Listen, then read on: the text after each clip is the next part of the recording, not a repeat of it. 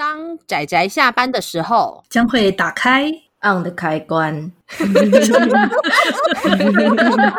仔仔下班中 on。各位听友，大家好，欢迎收听仔仔下班中，我是大酸梅，我是 L 大，我是阿 K。大家今天当道士了吗？道道士好像也不能这样说当就当吧，这有门槛的吧？虽然有门槛，不过。因此，在讨论这部作品的时候，我们可能有很多东西不知道。不过，我们今天有一位就是有特别背景的来宾，虽然这两位来宾都来过我们的节目了，但是一位是我们的一样在日本辛苦工作的阿 K，嗨。然后我们还有一位就是今天就是同时在医疗院提提供了我们非常多临床经验。但是对音乐与料理也有一套自己的看法。然后在今天的节目中，也是我们的以现役道士的身份来到我们节目的 L 大。哎，大家好。L 大每次要被我介绍的时候，他都很尴尬。没有，就是有种诚惶诚恐的感觉啊。L 大也是在今年三月，对不对？三月的时候的，对对对。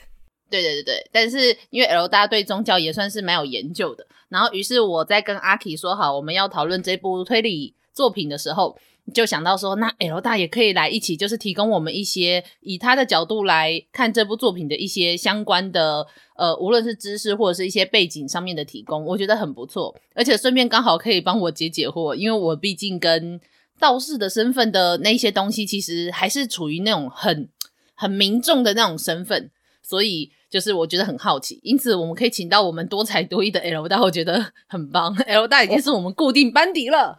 哎哎、欸欸，又变成固定班底了吗？我我就是尽量答，尽量答。我就是因为三月多才正式算是正式有这个身份。那还有很多东西是我必须要学习的，就在我的我能解答范围里面，我尽量解答啦。这样子。哇塞，不愧是医疗体系出身，真的说 说话超管腔，笑死！好，可是很期待。欸，对，我也很期待，真的。大家知道我们八月的主题就是超自然月嘛，那么我们当然就会提到很多跟超自然相关的作品，所以我们高知识犯罪研究系列也不能例外的，当然就要找个有高知识犯罪，然后又有超自然，然后又应景，就是应我们的鬼月这样子的作品。所以，于是我们就要来讲讲一个这部作品的主角，他不仅是一位侦探，而且又是一位道士的推理漫画。那么就是我们今天的这一部作品，就叫做《不可知论侦探》耶。Yeah! 如果要提到这部作品，可能就要提到我们其实就之前就有讲过的一部叫做《快》的这一部作品。我记得是阿 K 也有看过，对不对？对啊，我有看过。嗯。这部《快怪谈禁演奇物语》，它其实不是漫画，它是一部短篇小说，算是由五个短篇集结而成的作品。是独步文化，其实是去年二零二零年的时候出版的。那它有一个我觉得比较特别的是，它集结了。五个短篇，五个作家，但是是三地的作家，就是两个台湾作者，两个香港作者，跟一位日本作者，然后一起合写的作品。除了前面三篇是独立的以外，那到了后面第四篇有总结前面的三篇的故事内容，还有一些谜团。那到了第五篇就给他做一个收尾。我觉得这部作品非常的好看。那我们在高知识犯罪研究系列第三集就讨论这一部作品，所以如果有兴趣的人可以去。看看这部作品，诶，那这样我也很好奇，L 大，你有看过这本短篇小说吗？没有。哦，那我跟你说，这样下次我可以借你。我跟你说，你看了之后，然后你就会发现，《不可知论侦探》里面有很多小小的伏笔跟细节，其实跟它里面的那个有一篇短篇，也就是第二篇，叫做《珊瑚之谷》。之谷，对对对，哦，好像是有关联性，是吗？对，对，因为主角其实就是同一个。哦。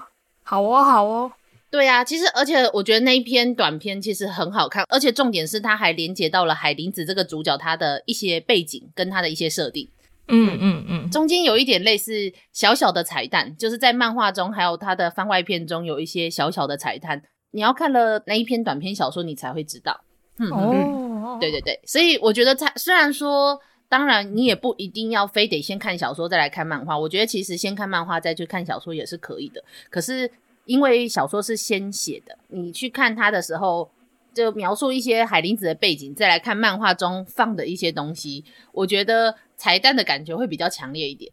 哦，我觉得啦，阿 K 是不是有这样的感觉？因为就是你第一次知道这个海林子这个角色，就是一般人大多数的人都是先看了《珊瑚之谷》。嗯，所以再过来看《不可知论》的时候，真的就会有一种哦，原来如此的那种。对，有一些东西原来如此这样子。对，哦，这样子。所以如果有兴趣，可以去看看哦。那我说了他的这一篇，就是第二篇短篇叫《珊瑚之谷》，那里面的主角之一就是海林子这个道士。那故事的发展是大概就是。有一个年轻的女子，她前往拜托海林子这个道士，就帮忙她处理一些事情。嗯、在讲到很久以前的一件事情的时候，那中间的谜团，那最后在整个故事中又会牵，就会又会描述到一些海林子她的过往之类的。那我觉得就很好看，嗯、而且独步文化其实算是来筹划了这本小说之后，那又跟台湾的漫画平台，也就是前漫画平台，我也不知道该怎么介绍，但是不好意思，就是。一个台湾的国人漫画创作平台叫做 CCC，那我有在上面写一些跟推理漫画相关的文章。那这个漫画创作平台，他们就想要塑造一个台湾的侦探吧，就是属于台湾的侦探。嗯嗯，就是一直都有，其实一直都有台湾人写的推理小说，华文的推理小说其实也不算少。那还有很多推理小说家有他们自己的侦探。但是这是第应该可以算是台湾的第一部推理漫画吧，就是属于台湾在地的推理漫画，我觉得是比较特别的一个身份呐。那么他们就借由这一个海林子，他们觉得海林子的道士身份非常适合去塑造一个台湾在地的侦探，所以 CCC 就跟这一个独步文化他们就一起合作，然后请《珊瑚之谷》的作者薛西斯跟漫画家鹦鹉洲老师就两位一起。就去创作出了这一部《不可知论侦探》，那所以就会看到他真的是非常的，我觉得很接地气啦，嗯，就是很有台湾的各种风味，对对，背景上的设定，我觉得就是蛮贴近我们生活的一，就是生活的环境的。呃，因为独步出版社他们其实就是他们主要是以。推理小说为出版的方向，嗯、然后他们主要是翻译很多日本的推理小说，嗯、所以他有非常非常多的作品都是在他们的出版社出版的。如果是喜欢推理作品的人，我相信对独步也不会很陌生。可是他们后来就是算，我觉得有一点点想要再尝试，就是走在地人的创作的作品，所以我觉得他们就是跟就他们除了出版这一部《快怪谈禁演奇物语》以外，那他们就是跟 CCC 合作创作的这一部。不可知论侦探，我觉得其实是蛮有一定的纪念价值的。至少以我自己去看，就是出版品来说的话，尤其以推理漫画来说，因为日本的推理漫画非常非常之多，嗯，日本的推理小说 超级多，推理日剧超级多，推理漫画也很多。可是台湾几乎 不要说推理漫画，台湾连漫画都很少。所以 讲讲就心酸，所以我觉得 CCC 去找独步一起合作，然后做这一个做这一个漫画的出版，我觉得对我来说，至少对一个很喜欢推理漫画的人来说，我是就是我一直放，就是我一直放在心上，而且我就一直放在心上，说我一定总有一天要讲它，只是因为我们今年的主题都刚好没有很适合的，所以。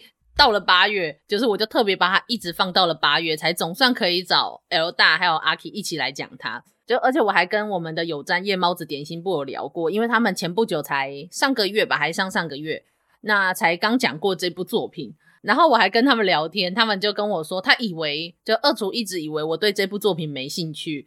我说我不是没兴趣啊，我不是没兴趣啊，我是特别把它留着的。好久成卧底，真的没错没错。所以就是我很开心的是，这一次总算就是可以来讲这部作品呢。这样子，那如果有一些人如果有兴趣，可以去 CCC 的平台上面可以看免费的。它的主要的内容其实在网络上是可以免费看得到的。但是那这样的话，我们要买书做什么呢？我告诉你，买书超值得的。关键是后面的买特点送书。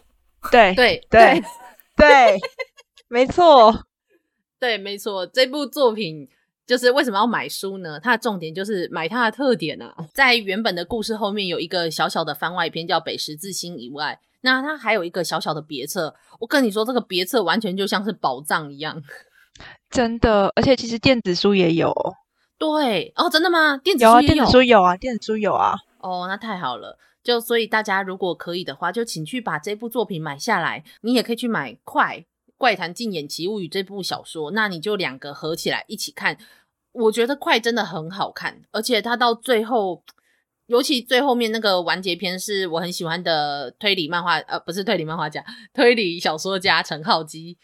那所写的结局，我觉得真的是非常不可思议，怎么可以把它连接到这样的结局？但我觉得很棒，我觉得那部小说很好看。那《珊瑚之谷》却是我在里面感情上、私人感情上特别喜欢的一个短篇。最后连接到了，就是我看着海林子的故事到到了不可知论这边来，然后就是我觉得看到他更多的故事，我觉得很开心。所以就大家可以去看看。那别册里面它有非常多海林子的设定啊，还有一些就是他们的。漫画家和出版社，还有那个漫呃跟作者他们之间的一些对谈，我觉得也非常非常的丰富。就你可以了解这个海林子更多的东西，而且我觉得里面有一个超好笑，他提到一个超好笑的，就是呃海林子他其实他戴着他的手套是有他的原因的。这件事情会在快这个故事中就是会描述会写到为什么。那他在里面都戴着一个手套，那是一个设定。呃，薛西斯老师。他说，刚开始这是他自己的设定，然后于是鹦鹉洲老师后来就很习惯帮海林子画手套，结果没想到后来薛西斯老师好像过了，因为已从连载到结束其实有一段时间了嘛，那么薛西斯老师就会觉得说，哎、欸，他戴这个主角戴手套好性感哦，好辣，然后我就觉得很好笑的是，等等，这不是你的设定吗？然后他说他自己都忘记这是他的设定了，我说。这不是你的设定吗？自己忘记。我那时候看到别册讲这件事的时候，我是整个笑翻了、啊。我说这这作者过分，只有漫画家自己本人记得这样子吐槽一下。不过好啦，那总之我觉得就是大家可以两本书，还有包括别册和番外篇一起合起来看，绝对绝对会，嗯、我觉得会有非常多的惊喜跟彩蛋。就大家一定要去好好看这一部，而且这部作品好像其实。好像也算是台湾的漫画中还算是蛮有一点名气的。听说他已经三刷了哦哦，三刷了，三刷了。对呀、啊，我是看学习史老师的那个铺浪上面讲的哦，我觉得还蛮开心的，哦、而且已经是可能已经已经有一段时间的事情了，所以说不定是刷了八八八，不知道。那那这样就应该会有二咯，可以期待二，希希望会有。吧咯咯吧咯咯，我也不知道，尤其现在 C C C 的那个样子，我也不知道诶、欸、我们就好了，我们就期待它有二。至少如果独步还是希望把它出出二的话，我想应该是应该是还是有机会吧。毕竟已经有出版社出了这样子。对啊，吧吧，有确定有三刷的话，应该有机会吧。对啊，我觉得很特别啦。嗯、我觉得这部作品真的很特别，我真的很喜欢。就是虽然说我其实明显的看得出来，鹦鹉周老师的无论是有一些分镜的流畅度，还有包括一些画面，我觉得可能还是有一些需要进，还是蛮有进步的空间。可是我觉得已经算是一个还算成熟的作品了，就已经是可以真的可以当一个商业漫画在市场上贩卖的这种程度。所以，嗯，好啦，我希望大家。就是可以去好好看它，然后买它。那如果可以的话，就顺便也一起把《珊瑚之谷》买下来，这样子就是不断推坑。诶，我们最近真的是就被一大堆听友都都说就被我们推坑，我真的好开心哦！就 仔仔下单，仔仔下单，这个不是就是这个节目的初衷吗？嘘。我们 我们刚开始是没有这样讲的，是这样子的吗？我以为就是要透过这个节目把大家都踹进坑底这样子。没有，我们我们是踹坑，但是我们刚开始没有那么努力的告诉大家要下单，我们是后来才原形毕露。不是，我的意思是。就我们刚开始只说我们致力于推广，就是冷门不有名的作品，但是我们后来就说这一部啊，这在哪里可以买到啊？播客沃克上面有啊，那个什么电子书上面有啊，哎，现在实体书还有啊，然后大家可以去买它，这样子，我们最后就全部不断在那里，就是叫大家下单下单，所以我们的里名字就叫做宅宅宅宅下单中，这样，所以希望大家了解我们的立场。那好啦，我还有一件事情，我也很想问 L 大，嗨，就是我要来问一下。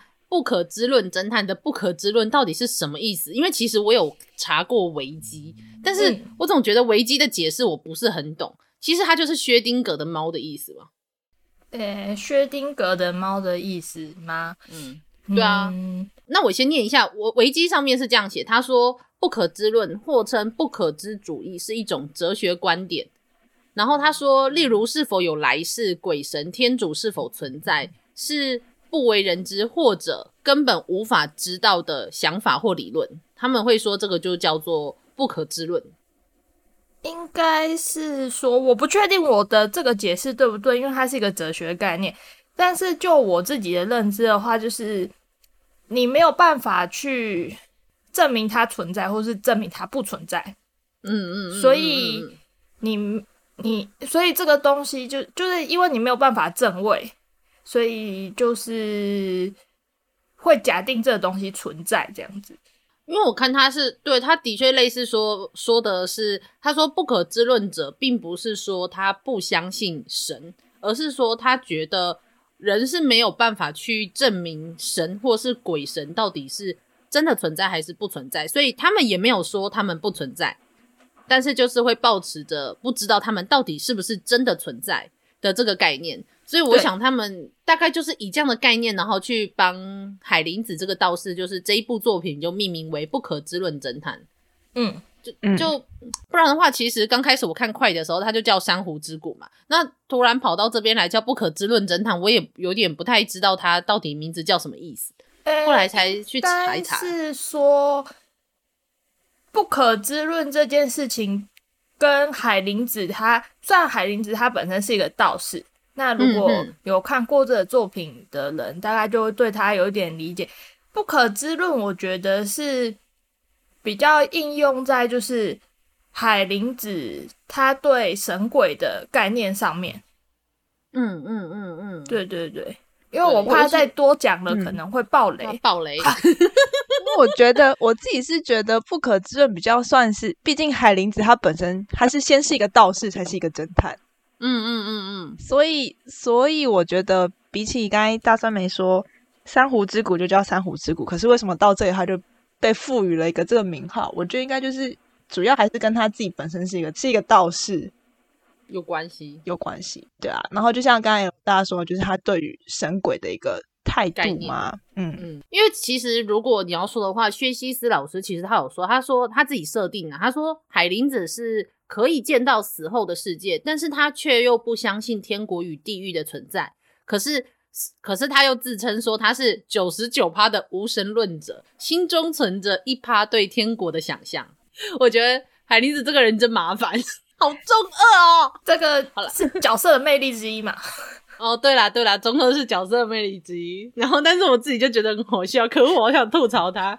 好啦，那我们简单的介绍一下，就是它里面的剧情之后，我们就可能要进入暴雷的阶段。所以也不过才一本，而且网络上还看得到主要的故事，只是我们可能会稍微提一下别册跟番外篇里面的剧情。所以大家如果可以的话，赶快去买下这本书。我跟你说，电子书跟实体书都还有哦，大家赶快下单下单下单下单。而且电子书真的有别册。真的有，对对，真的别册，我觉得别册真的超级丰富，我可以看得出来，他们就倾尽他们所能的，想要去塑造出一个一个他们心中的那个道士侦探的形象，我觉得真的很有趣。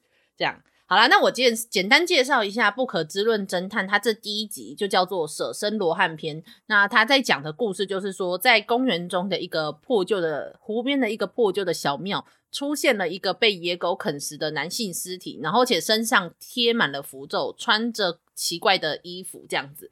然后过了几天，湖底又飘上来一具女尸，身上穿着黄色的道袍。所以就是有人说就是什么水鬼作祟啊，要抓交替啊；有人说是什么活人献祭啊之类的。所以于是警方就是找不到。真正的线索，所以于是只好去请一个算是他们会会询问资讯，类似顾问的一个侦探，也不算侦探，算是一个道士吧，就是海林子。那么就是请他来帮忙调查这件事情。那其实只是给了他一点线索，最后海林子感觉对里面有一些事情就是有一点上心，所以于是他就继续调查这件事情，到了最后。那么到了最后面，他就会，他不仅是一个道士的身份，他也会以侦探的身份，然后去讲出他的推理跟这个案件到底背后是怎么样的状况。所以就是我觉得很有趣，就是角色的个性和背景很有趣以外，设定上也如同我们前面说就很接地气。诶，真的不是我要说，就是我第一次在漫画中看到什么阴庙啊、抓交替啊、街友啊这样子的话题，就是算是 算是我觉得真的很很有台湾风味的感觉吧。而且不是还有那个叫什么、嗯、抓粽子吗？还是送粽子啊？彰化的那个送肉粽，就是对对对对对除煞的仪式啊。那是除煞吗？那算是除煞。呃，一般来说，民俗上面会认为就是。自杀的人怨气是非常重的。那在彰化那一带的话，就会是用送肉粽这个仪式把煞气送走，避免说煞气停留在那个那个聚落里面，然后导致说有下一个人可能会被影响，就会也自杀这样子。那北部的话有北部的做法，但是都会有这种除煞的概念在这样子。哦。那会有北中南的差异吗？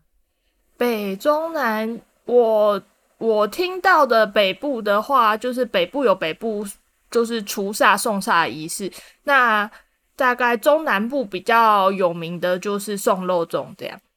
嗯，好哦，因为我是有点好奇啦，因为这种事情我生活中比较没有碰过。就是有时候像之前说的那个通灵，是叫通灵少女吗？还是什么的？就是嗯，他们的就是有很多跟台湾的民间相关的很多传说，或者是像类似这种又像是灵异之怪的之类的东西。其实老实说，我的生活中真的都没有碰过。所以就是我，我有时候在看他们的时候，我都觉得好像在看其他国家的事情，就其他地方的事情。哦，这么陌生的吗？就 因为我生活中，就比方说我没有碰过，可能是可能真的就是生活中没有都没有碰到吧，我就不知道，嗯嗯嗯，还是因为我八字比较重，被人家说八字比较重的那一种。这个这个我也不是很确定啦，没关系，反正真的发生了什么事，我还有 L 大嘛，对不对？吼吼，好哦，为什么要吼吼？为什么？不知道处理的人来处理不来啊。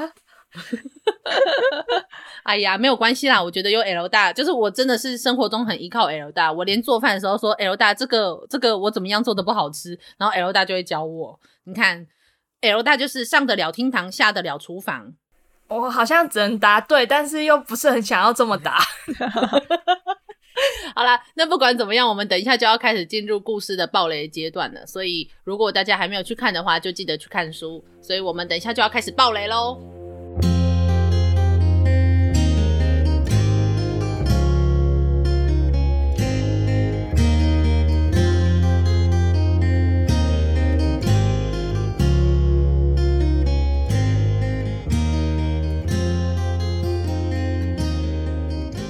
我最刚开始的就是我很想要问 L 大的那一个，真的有破胸符这种莫名就是不是莫名其妙这种这个符吗？而且你有听过南明派吗？南明派没有，我觉得这应该是、这个应该是漫画里面漫画里面创造出来的一个流派，因为毕竟如果你跟他牵扯到现实中有的，当然也有可能是我不知道啦，但是我通常会认为说。漫画或是创作上面，他们通常会去架空一个流派出来，他可能有一个本身的背景，嗯嗯嗯、但是但是有可能因为就是因为你牵涉到现实，就会有很多很复杂的事情啊，所以做一个架空的背景，我觉得可是比较有机会的。嗯嗯嗯，那。嗯因因为其实故事的开始就是从海林子他发现了他跟警察那个叫做就是小那个叫小明吧，那就哦无双哦对，惨了，还有记错名字。对，就海林子跟那个无双，然后他们在讨论案件的时候，然后看到了那个尸体跟那个符咒的样子，所以因此才开始感兴趣的。所以其实我也一直都对符咒这个东西这个概念其实一直很好奇。所谓的破胸符是说类似镇煞的那种符咒吗？而且它上面的感觉现在有很多都是用印刷的，可是以前不是都说要用什么朱砂写的？那个到底有什么差异吗？应该说有一些比较特殊的符体上面会特别说要用朱砂写会比较有效果。嗯，目前的话我自己接触到的大部分都是用一般的笔墨去画。就是黑色的那种，黑色的，然后就黄色符纸这样画这样子。那那个符纸会是特别的材质吗？你想要问的是它是什么样的纸？对，那个符咒会是一定要有限定，说要什么样的纸，或者说它只要是黄色的就可以了嘛？黄色的容易吸墨的啊，就是嗯，大部分就是那种佛具店或是那种呃，就是那种民俗用品店都会有卖。嗯，那那他会限制要用这种纸吗？还是说其实没有关系？就算其实一般的纸也可以，只是会有比较好的纸，就比较好用的纸跟比较没那么好用的纸。呃，材质上面的话，就是对，确实应该就是比较好用的跟比较不好用的。但颜色上面，我记得是好像是有有有限制的，因为我不知道，哦、我有听说过这个部分，我不是很确定。但是我曾经有耳闻，就是有一些流派可能会用其他颜色的符纸，那其他颜色的符纸可能就有其他的用途，但这个部分我没有证实过，我只是有听过这方面的。一些传闻呐，那我自己目前接触到大部分就是用黄符纸，然后用就是一般的毛笔跟墨汁去做书符的动作，这样。嗯，因为我一直在想说，在故事中，它里面是在尸体的旁边啊，或尸体上看到了很多那种符咒，所以然后他看到符咒上面其实是写错的，因此成为了这一个故事的一个算是。呃，可以找到凶手的一个蛮重要的点。我只是，嗯、就是我会，我就只是蛮好奇说，说其实符咒是一，就先不管是不是符咒是一个那么好得的东西，他我比较好奇的是，所以其实一般人只要有了笔墨跟纸，然后或者是有黄色的纸，其实就是可以去制造出一张符咒的意思。对，但有没有效是另外一回事。那要怎么样有效呢？是跟那个所谓的主事神明有关系吗？呃，像他的漫画还没有说到，就是他连神明的名字都写错嘛，就是神明主事神明的那个东西都写错。那、嗯、基本上你要说这个符会有效，就会是一个很大问题。嗯，因为基本上的话，符它也有符它的一些架构啦。你会写神明的名字在上面，那就势必是你。要可能你要拜托那个神明帮忙啊，你连人家的名字都写错，这就不太可能会会就是会是一张有效的符咒这样子。嗯，那如果假设像我是一般人，我可以我可以按照他们的，就是像他们里面说那个流派的那个符咒，真的都写对的话，可是我自己本身没有道士的身份，可能也没有进入门派去。类似可能拜这个神明之类的，那这样子也可以，也可以有效吗？你说那些架构那些什么的，你都是写对的。然后，如果如果我不了解的话，我不知道要怎么写对，但说不定他很会画画，可以模仿画出来的画的话，可以吗？有办法吗？如果你是从那种老师傅手上拿到一张符，原则上你应该看不太懂他在干嘛啦，就是，是就是他非常难懂。通常通常师傅画的符都难以理解。那 L 大，你有画过符吗？有有练习画过啊，因为我那时候就是它里面漫画中画出来，我就想说，嗯，这个我看不懂，这张符咒上面到底在写什么？看不懂符咒上面写什么是很正常的事情。然后严格说起来，这样才是比较正常符咒。因为如果你是所有的东西都很工整的话。那就不叫画符啦。我一直以为他故意画成这样是为了不要让人家学，这也是一个可能性啦。就是漫画里面这样子做，这也是一个可能。现在至于有没有漫画里面那张符，我不确定。那破胸符或是破碎符这种东西，实际上是有的。但是我就是就是主角跟我有类似的疑惑吧，就是为什么要在。就是尸体上贴这么多符咒，是怕如果他是凶杀案贴这么多符咒，那就有可能，因为你贴很多符咒，就是你可能担心他来找你作祟嘛，他这来报复你嘛，所以你就可能会想要贴一些就是那种可以保身的啊，或者是压煞的符在他身上，让他不要来作祟。那嗯。因为他一开始感觉是想要把它塑造成有点像是那种活人献祭的，对啊，那种概念，贴那个符就会让我有一点困惑吧。哦，所以其实老实说，如果你看像里面的，无论是警察，或者是像我们一般的民众去看这个案件的时候，我们只觉得好像就是跟什么活人献祭或什么东西有关系。可是如果像是道士的身份的人在看这件事情的时候，的确就是会有所疑惑，对不对？因为如果假设他是要活人献祭的话，要让他成为鬼王，让他去镇其他的小鬼什么之类的时候，就也不应该跑去镇这个鬼王。所以应该也不会把符咒贴在他身上。就是如果你就想嘛，大部分的那种保身符，或是所谓的就是防身的，就是你不要让鬼靠近你嘛，或者是你希望就是嗯嗯就是基本上就是你要隔绝那个嗯鬼，不要让它靠近你，嗯嗯或者是就是让你的磁场保持清净的状态的话，那你说你要。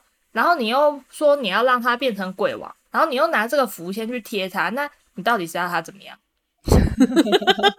又要马儿好，又要马儿不吃草，就是 好难啊！以我们民俗的概念来说的话，就是这个东西，这个符，如果它是这种破碎符，或者是保身符，或者是禁符，或是就这类型的，嗯、就是这这类型的东西，对。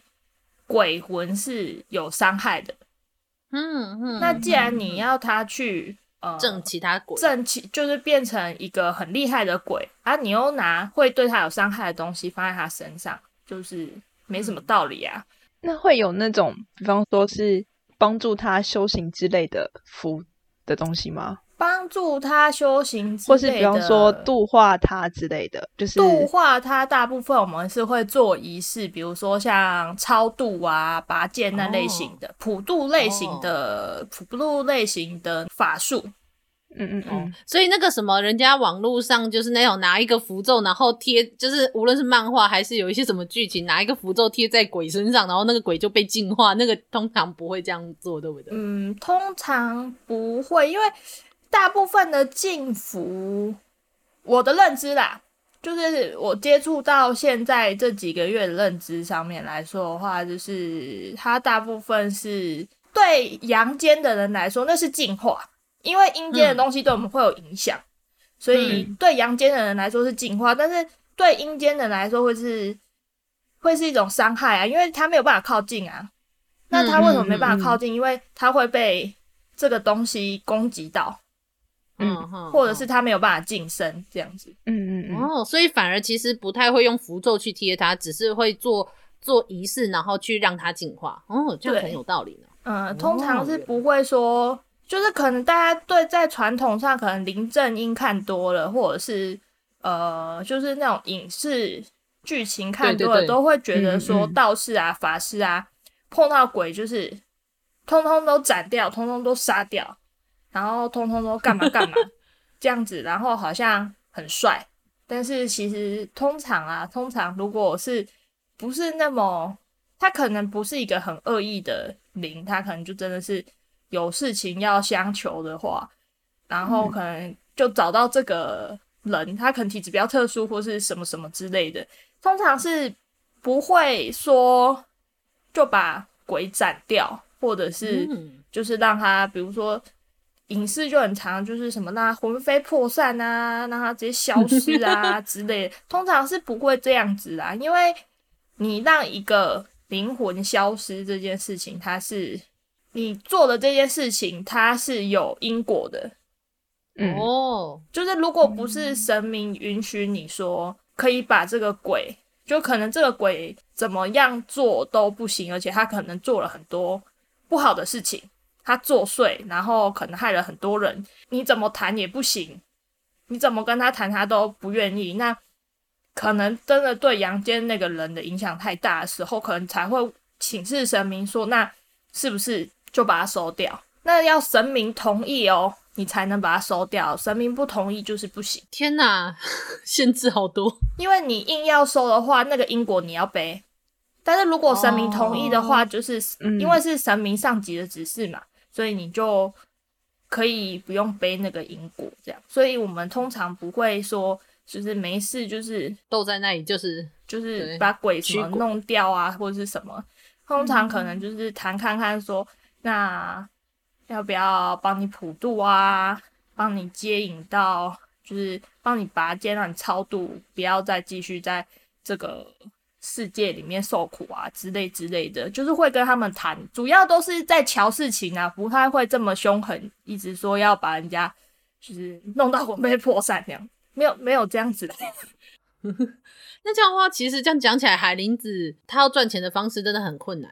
他如果不当侦探，很难赚钱的，因为他呃，因为按照其实无论是珊瑚之谷，还是到那个到他的那个别册里面，就会就会说，其实他几乎所有道士的事情都做不好，他连符咒几乎都不会写，他唯一最会的就是驱就是驱鬼，也有也有道士，就是其实大家擅长的领域都。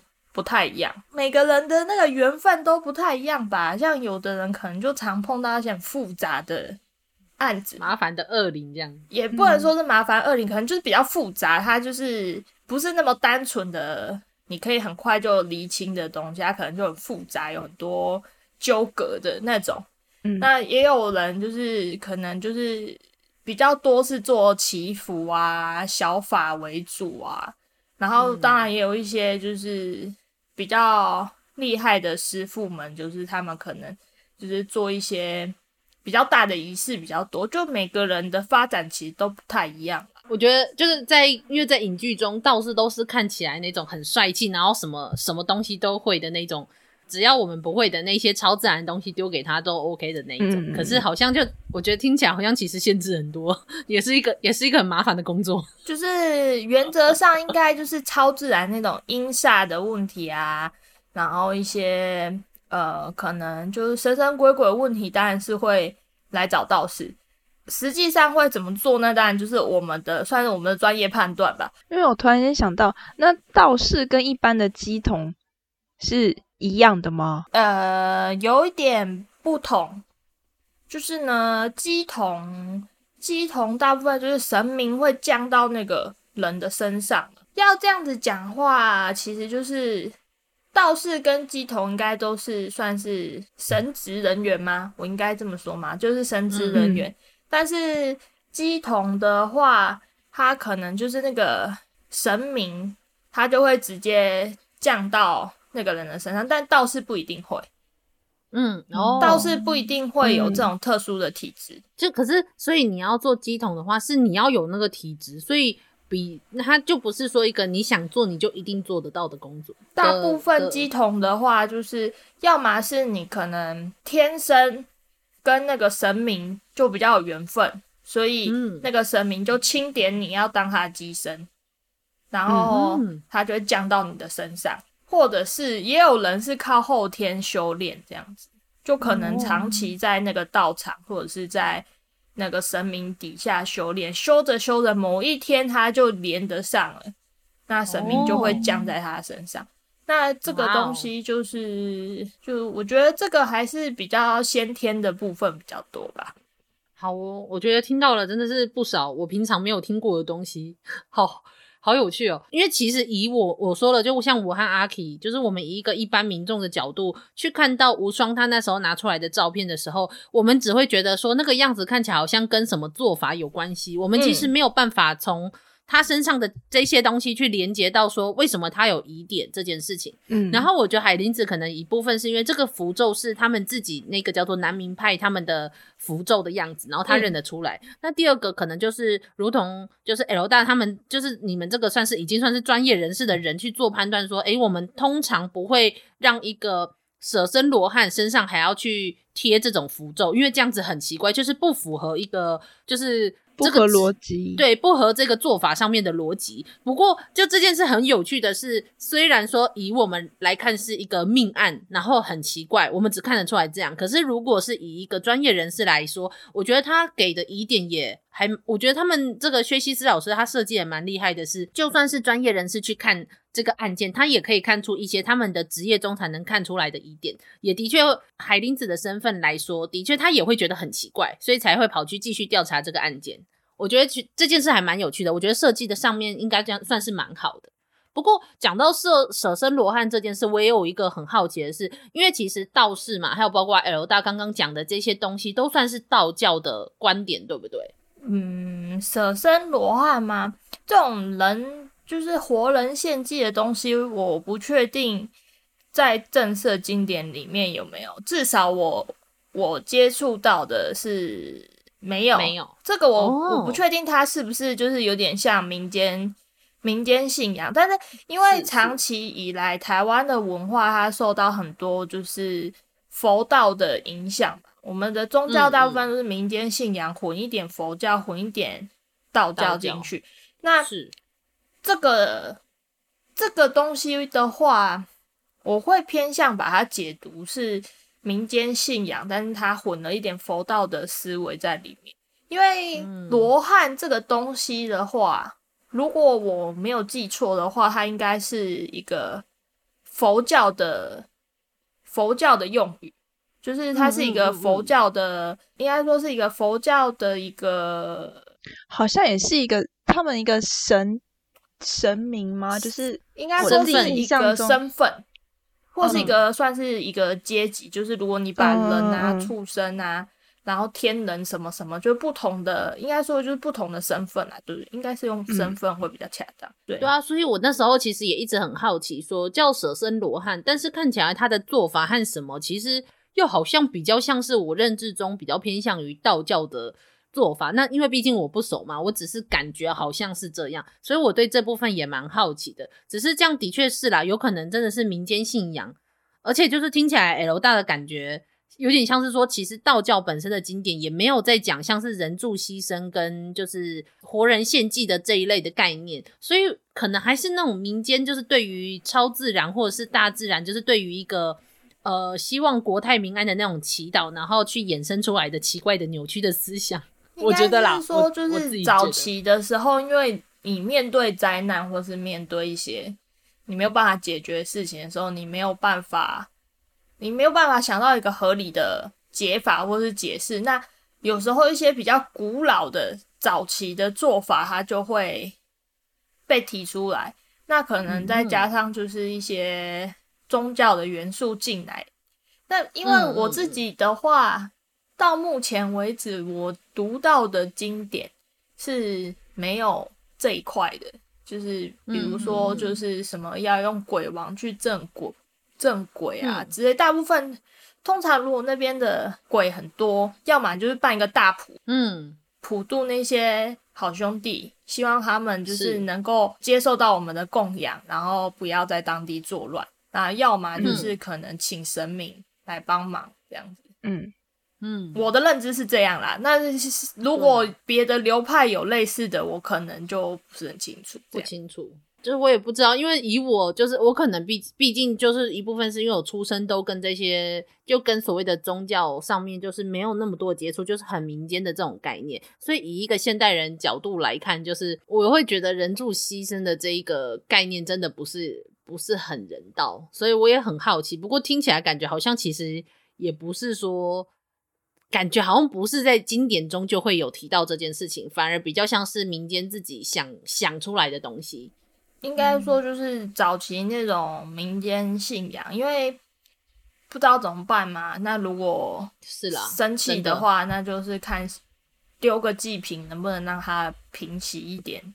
大概至少让至少他们至少他们做法的人求一个心安吧，我觉得比较像这样。所以没有啦，我只是觉得就是看到就是舍身罗汉，虽然说其实就是故事到最后发现其实也不是舍身罗汉的问题，但是就是看到其实以前有这种。做法，而且其实不止台湾，其实在很多其他的一些国家或者有一些文化中，其实真的还是有，也是有这样的概念，然后真的会做这样的事。在日本漫画中也常常会提到人柱这件事。是啊，我觉得就是，就啊，我我自己个人觉得蛮残酷的。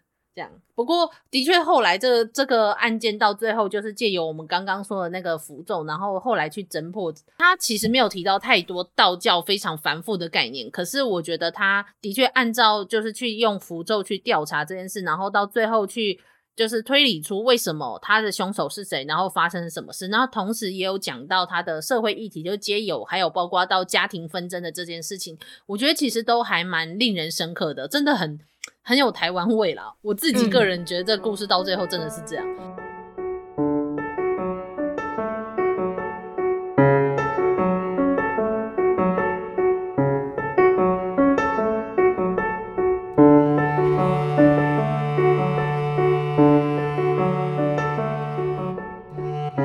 可是，而且到最后，他还有一个小小的叙述性轨迹，就是我觉得是推理漫画，就是包括那个阿泰嘛，就是原来阿泰，阿泰你。哼 哼阿泰你 你你竟然你自己早就那个了的那种的感觉，我觉得这是推理漫画中我觉得非常有趣，而且很就是我觉得很适合做推理漫画的一种展现。我觉得这种做法就这种让。后来才有点小小的翻转跟叙述性轨迹，我觉得是推理漫画一个很大的优势，所以其实我很喜欢。可是到最后，他不是说他要那个度化他之类的，然后他就拿出了那个蛋糕的塑胶刀，嗯，那真的是可以的吗？老大，你说最后他拿出切蛋糕的那个手，对啊，然后他不是很。很害怕吗？是是没错，但是他是说，如果真的就是，其实也不用见，就是我们在影剧中看到那种，就是看起来很大只，然后看起来就是很很很有那种，你说什么的那个七星剑或者是桃木剑那种东西吗？对啊，对啊。呃，这个的话，如果因为在设定里面，海灵子他应该是一个算是，虽然说他不太会画符或是什么的，可是他天生可能有一些。呃，身份上的特殊加持。那如果他的道行真的非常高的话，或许是真的不需要，也不一定。哦，说不定有一些道行够高的，甚至连刀都不用这样子。就是可能他们会有一些别的公爵可以用吧，我不是很确定。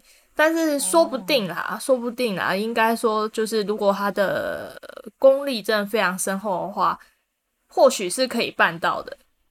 嗯嗯嗯嗯，因为我就只是就是有一种看到这里就好想吐槽说，所以以前的那些道士都骗我吗？其实也没有，因为这些 这些法器或是什么的，就是有一些法器啊，什么天蓬尺啊，或者是木剑、木刀那类型的法器的话，对我们来说还是有必要的啦。有点像是可以增加做法的效用，类似这样的概念。有点像是说。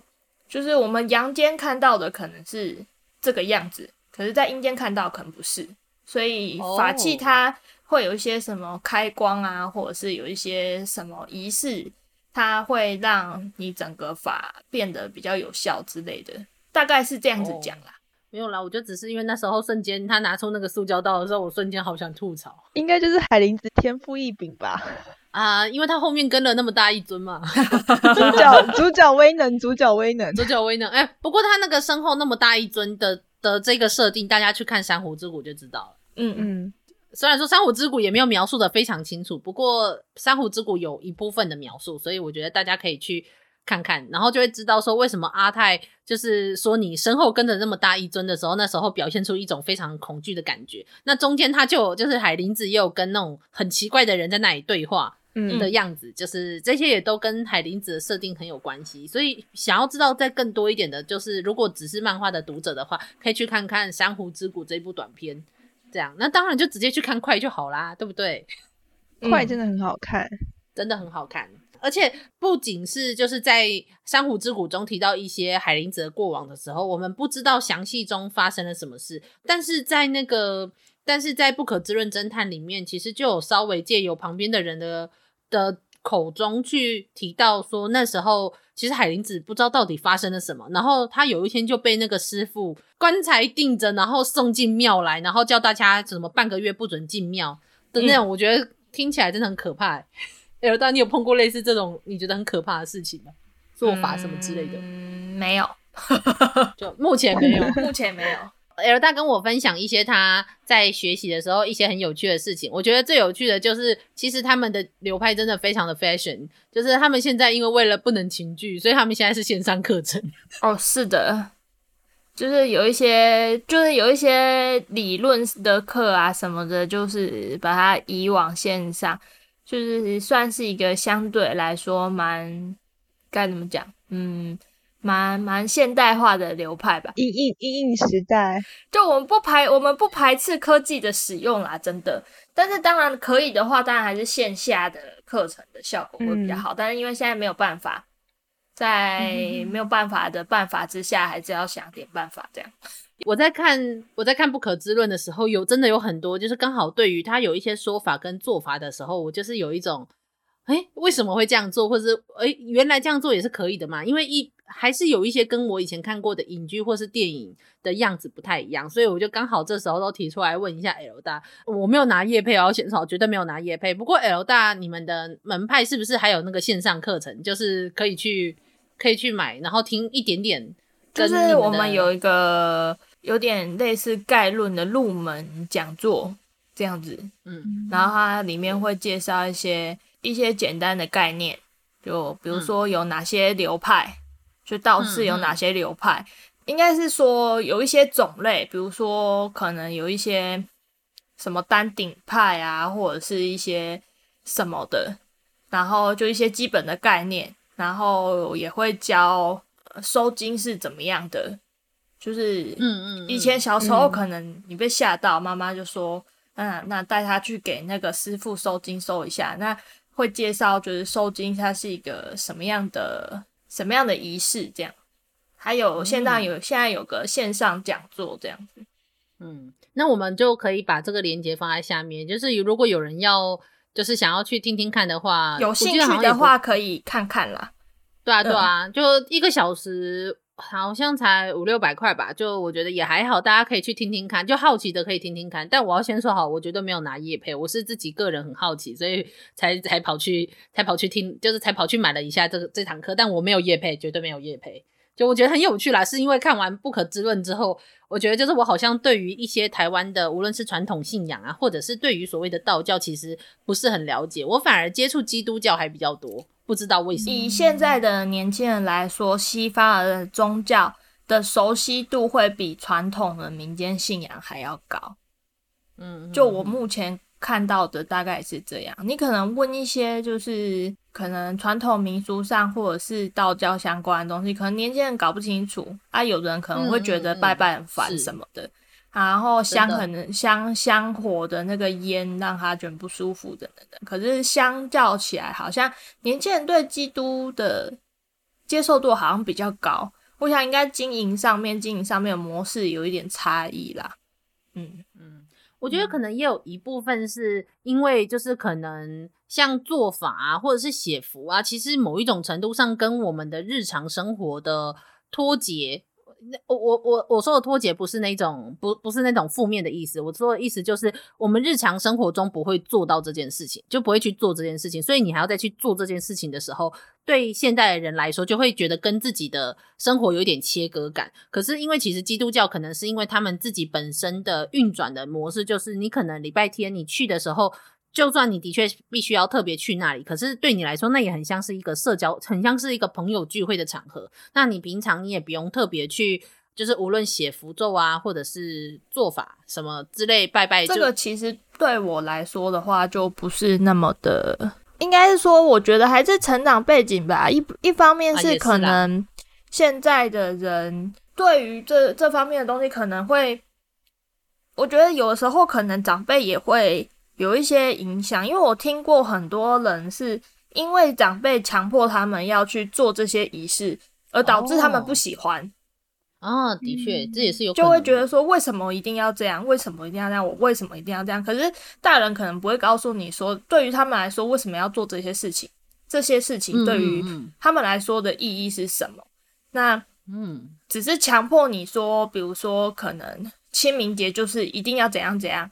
可能有一些人就会觉得比较反感，对对对，那我会很能接受的原因是因为我家的话应该算是佛教混合一些民间信仰，就是一些庙我们也会去拜拜。那我爸妈主要是算是佛教徒，就是会念那种普门品那些经书，而且是每天都会念的那种。嗯、哦，对，所以对我来说这些东西是。很贴近的，然后从小就是只要是可能过年或是什么的，我们家都会去庙里面拜拜，然后可能会点光明灯啊，然后安太岁啊，然后会去祭改什么的，这些东西对我来说是很熟悉，也是很自然的。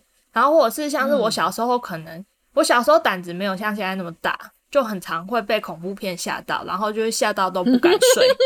小时候我真的是这样啦，然后现在就不一样。现在就是看恐怖片是一种消遣，就是睡觉前看个 恐怖片，就是安然入梦这样。哦，对啊，可能有时候会听那种。你知道会听那种恐怖故事的 podcast，然后听着听着我就睡着了，会这样了。哎，我大难怪我跟你这么合。以前小时候会吓到都不敢睡的时候，其实我我我们家都会有那个以前从庙里面求来的那种，就我讲那种净符，我妈就把它烧一烧，然后放到水里，然后就拿毛巾，然后给我擦一擦。然后就在我们家神明前面说，就是小朋友被吓到啊啊啊！就是请神明，就是让他晚上的时候可以好睡一点，不要就是一直都睡不好啊，什么什么什么的。我也不知道到底是心理作用还是怎样。小时候那个浮水，就是毛巾沾一沾，擦一擦，然后在神明面前这样讲讲，我是就觉得蛮安心的啦。嗯，就是这个东西对我来说是算是很贴近生活的。就是不像，好像大家觉得很远，所以我小时候也不排斥拜拜什么的啊。小时候被吓得要死，我就是跑到神明厅去睡觉，觉得有神明看着比较安心嘛。哇塞，就跟那个就跟那个番外篇里面，就是说神明的箱子，就是在那个神坛那个神坛下面，下面。对哦，不过我是有一个灵异小故事，这算灵异小故事吗？就是我来分享一下。有小时候，小时候我曾经做一个噩梦。他连续做了好几天，应该就是我忘记持续多久，就是都是同一个梦。他就是那种比较旧式的那种透天厝，然后那种透天厝常常就是会，嗯、他们都盖成长方形嘛。然后以前的人可能也不是很讲究采光什么的，然后那个楼梯又在，因为你知道它是长方形的房子，所以楼梯大部分都放在房子中间。我不知道为什么他这样设计，就是很奇怪，对不对。好像是我妈娘家吧，就是那个房子的形式是我妈娘家。嗯、然后小时候我一直很讨厌去我妈娘家二楼，因为我觉得那里很可怕。我不知道为什么，我就觉得很可怕，嗯、可能是因为采光的问题。它楼梯刚好放在正中央，旁边是好像只有一个还两个窗户，所以常常如果二楼没有人在，没有开灯，就会整个走廊都是很黑的。嗯，对，有，的确是。我妈老家那边好像前面有一个像稻城，往稻城那个方向走，好像就是神明厅，然后往后面那个方向走，好像就是房间。小时候我就是一直做一个噩梦，就是我在那个二楼，我出不去，但是我知道有东西在追我，但是我不知道那是什么。那个梦我觉得最可怕的地方是在于，就是每一次我去我梦到那个梦的时候，我连续梦了好几天嘛，我都知道那个东西离我越来越近。但是我不知道我应该怎么办，会被吓醒，然后吓醒就是全身都是冷汗这样子，然后就会不敢睡觉啊什么什么。可是那时候就是我也不知道是怎样吧，然后反正就是一直做梦，一直做梦，然后到他最后的结尾是，我也是跑到神明桌下面，小孩子都爱神明桌嘛，嗯、我不知道啊，反正 反正就没有吧，就是很害怕，因为我不知道怎么办嘛，我想说，嗯，因为我。那时候小时候的感觉是，好像隐约觉得追我的东西不是人，是别的东西。嗯、然后我就跑到想说，那如果是别的东西的话，那我跑到神明厅应该就不会有事，他应该就不敢过来了。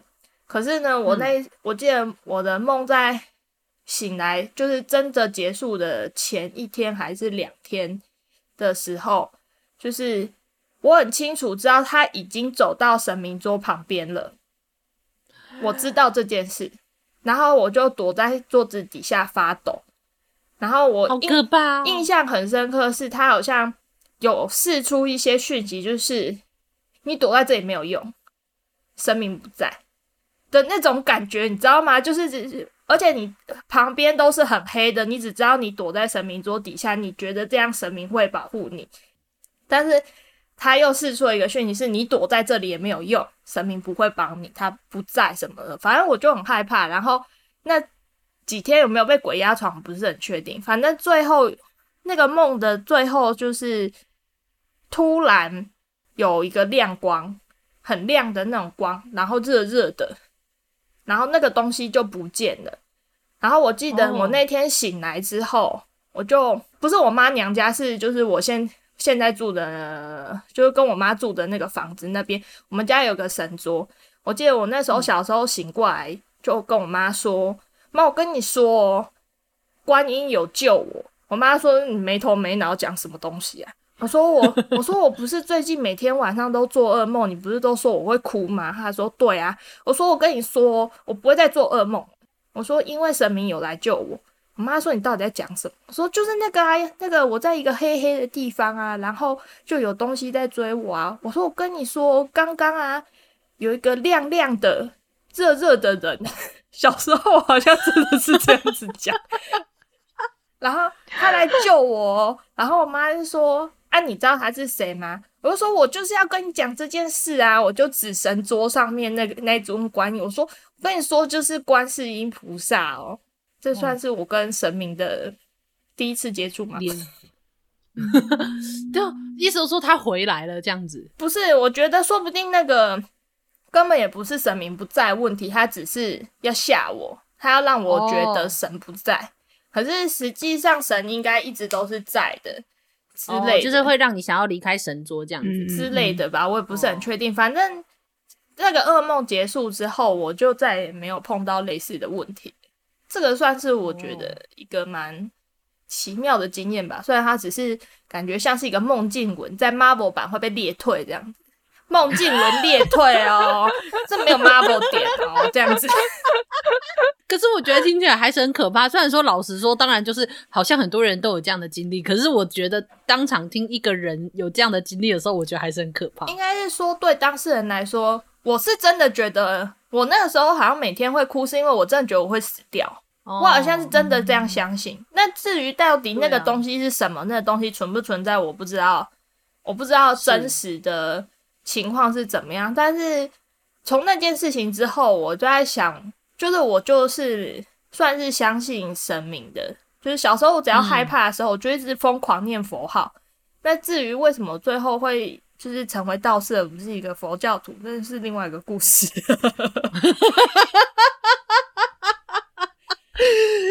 对啊，我也想说，嗯，听起来就是那是观世音菩萨救你的，但为什么你跑去当道士啦？这个就是别 别的故事，说来话长，说来话长。对对对，是是是。不过好啦，未来有机会，如果未来有机会，我们又碰到一个有佛教故事的那个，我们再请 L 大上来分享。当然也是可以的。我觉得听起来还是真的很，我我不知道为什么，我可能就是像 L 大就会有这样的经历。然后你看，像我就只是小时候就是看鬼故事，只梦到被被那个鬼婆婆追啊什么，然后什么梦到自己就是以为自己杀了人啊，然后以为自己有那个人格分裂就之类的东西，可能就是我看的东西都都都是偏这样子，所以我好像都做这种噩梦，好像跟神明就比较没什么关系。好啦，就是我觉得，我觉得今天真的是听到了很多。